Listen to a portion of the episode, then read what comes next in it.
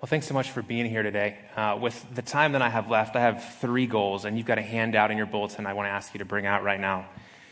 The three things I want to do is I want to share some important information with you about the series we're beginning next week called At the Movies.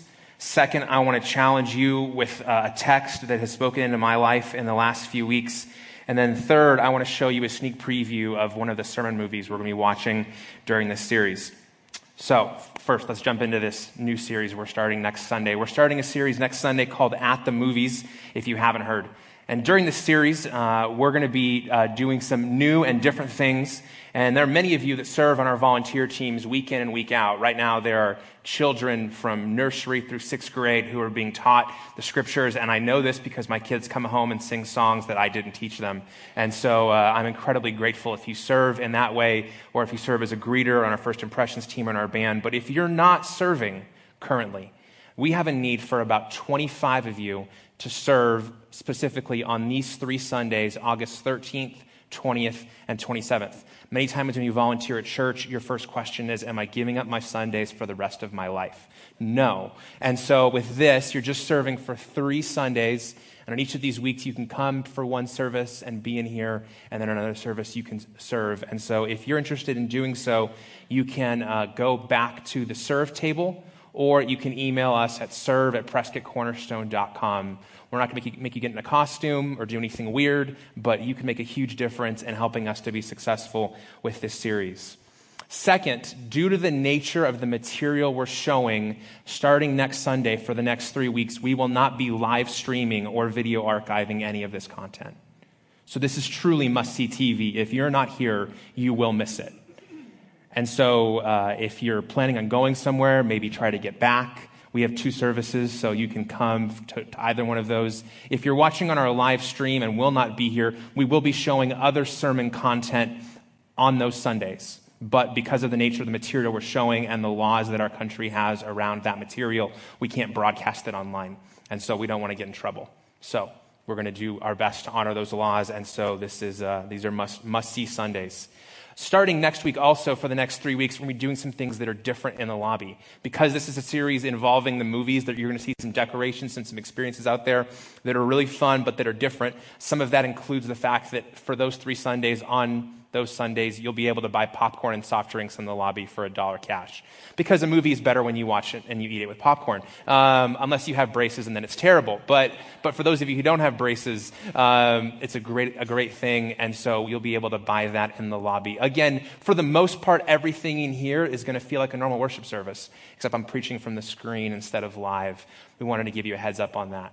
And then finally, if you're a parent, these next two Sundays, the 13th and the 20th, some of the material in the movies that we're using is more intense. I would call it adult content, but then your brain goes somewhere else entirely, and it's not that kind of adult content. It's just real life adult content, and so it's intense. And so if you've got a young child that normally attends with you and you've got any concerns, we would just say put your kids in children's programming for those Sundays. And then finally, if you're in one of our community groups, we're going to the next level. Um, we've recorded extra video content to be able to walk your group through what you're experiencing because you can't rewatch the sermons. So those will go live on our Facebook page and website on the Sunday that those movies are shown and then you can watch those before your small group or as part of your small group. We recorded those all this week, and we're really excited with how they came out. Um, so if you're not in a community group, this is a great season to join, and you can walk deeper into these messages and apply them and see how God can use them to transform your life. So, with those housekeeping things out of the way, if you have a Bible, I want you to turn to 2 Kings chapter 3.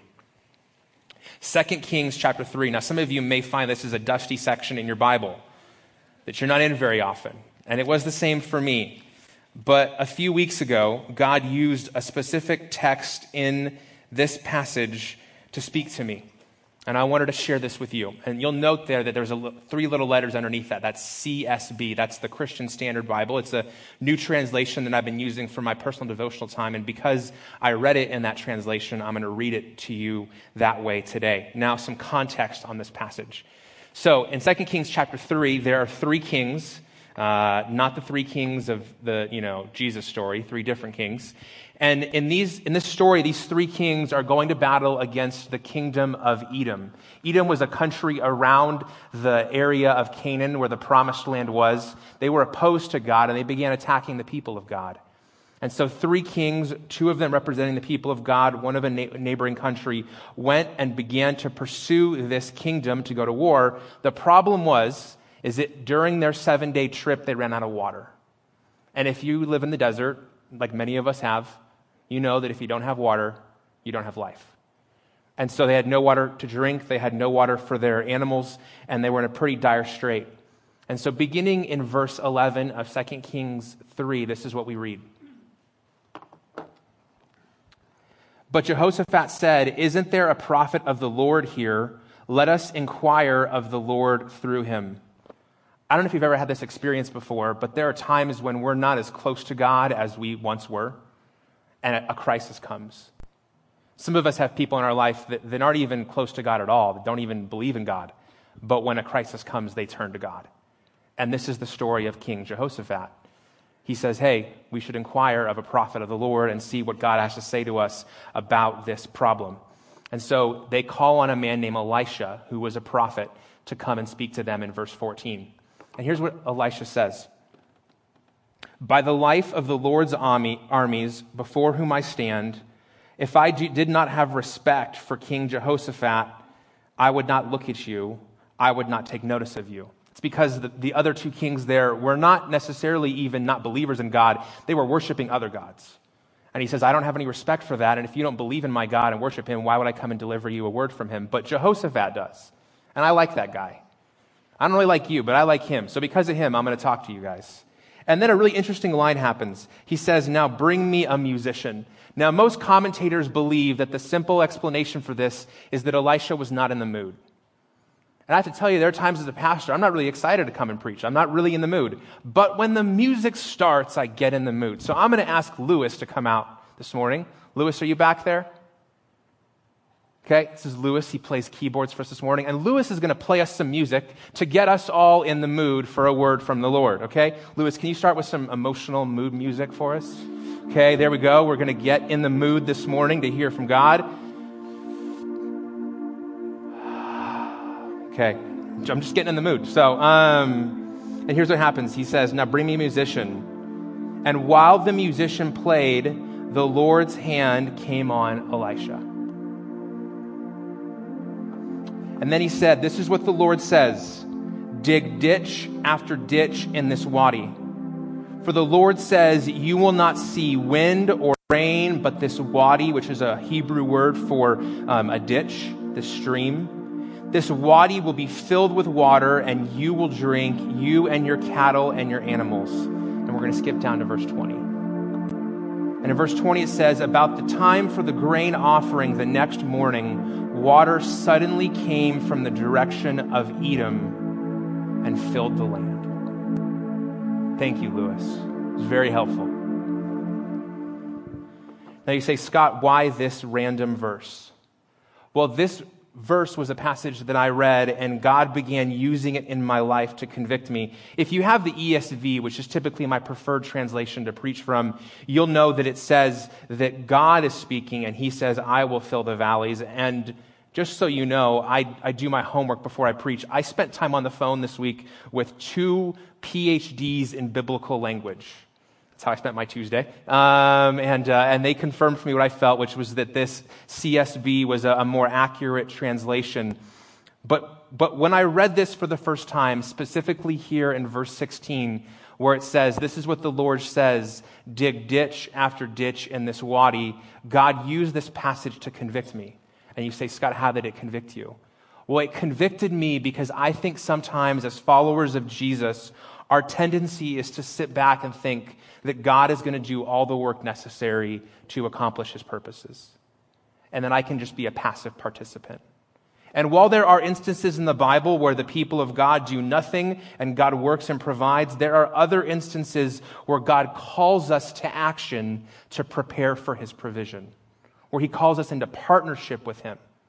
And many times, at least for me, and this is just me, I'm not saying this is you, for me, I try to get involved in God's part of the story while overlooking mine. I want to take responsibility for the outcome and things are, how things are going to work out, and I abdicate my responsibility to obey.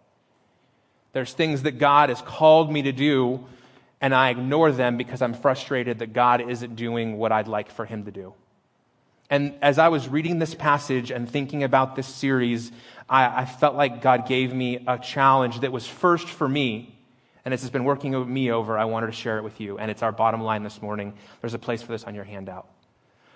And that word that God gave me was this obedience is our responsibility, outcome is God's. Obedience is our responsibility, outcome is God's. How many times in your life have you gotten frustrated that God wasn't working the outcome you wanted, and so you got yourself in a tizzy and stressed out and frustrated with Him, which took your focus and attention away from the things that you knew He'd already called you to do and you weren't obeying? I have had that experience on so many occasions. And in a couple places, specifically in my life recently, this is how God spoke to me. He said, Scott, your responsibility is to obey what I've commanded you. My responsibility is to work out the final outcome. And if you get caught up in worrying about the outcome, Scott, you will miss being obedient. And so I want you to trust me, and as the old hymn says, trust and obey, and give me the outcome. And so for me, that spoke very specifically to this season we're in with this series at the movies. So people have asked me, Scott, what's, what's the ultimate outcome of this series? I don't know. Because the outcome isn't my job. It's an experiment. I don't know. When have we ever known exactly what God is going to do? But here's what I do know that in the Quad Cities area, there are 120,000 people, the vast majority of whom are not followers of Jesus and don't have a church home.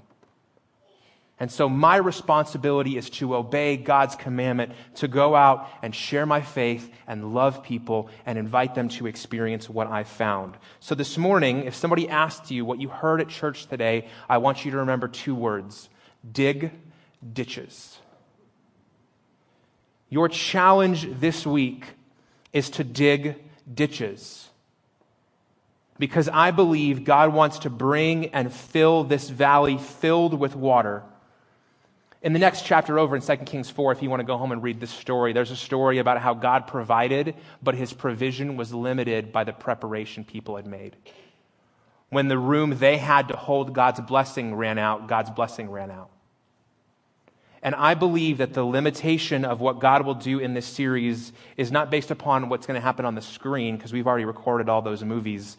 I believe that the limitation is us who are we going to invite to join us in this series? In your bulletin today and in the lobby when you leave are invitations, and there is a name attached to each of those. It's a friend, a family member, a neighbor, and a coworker, somebody that you've been praying for. And with every time you interact with them, every time you care for them, every time you listen to them, every time you invite them, you are digging a ditch. And for some of you, you're digging in really hard ground because those people have severe animosity and frustration with God and the church. And so I don't expect that that ditch is going to receive water in this series. They may not come to this series. Keep digging the ditch.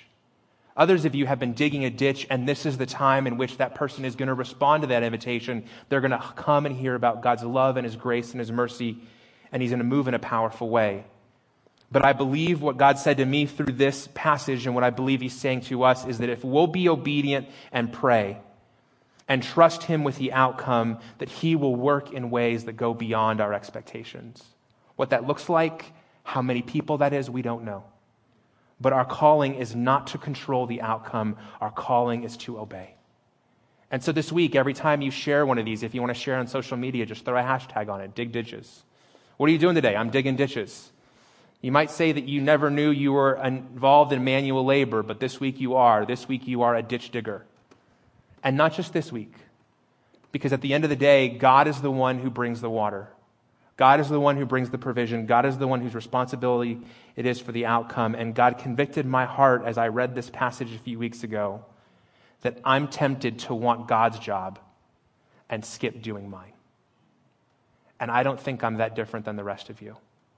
And so this morning, I wanted to challenge you obedience is our responsibility, outcome is God's. Thank you for listening to the audio from Cornerstone Church in Prescott, Arizona. For more information, visit us online at www.prescottcornerstone.com.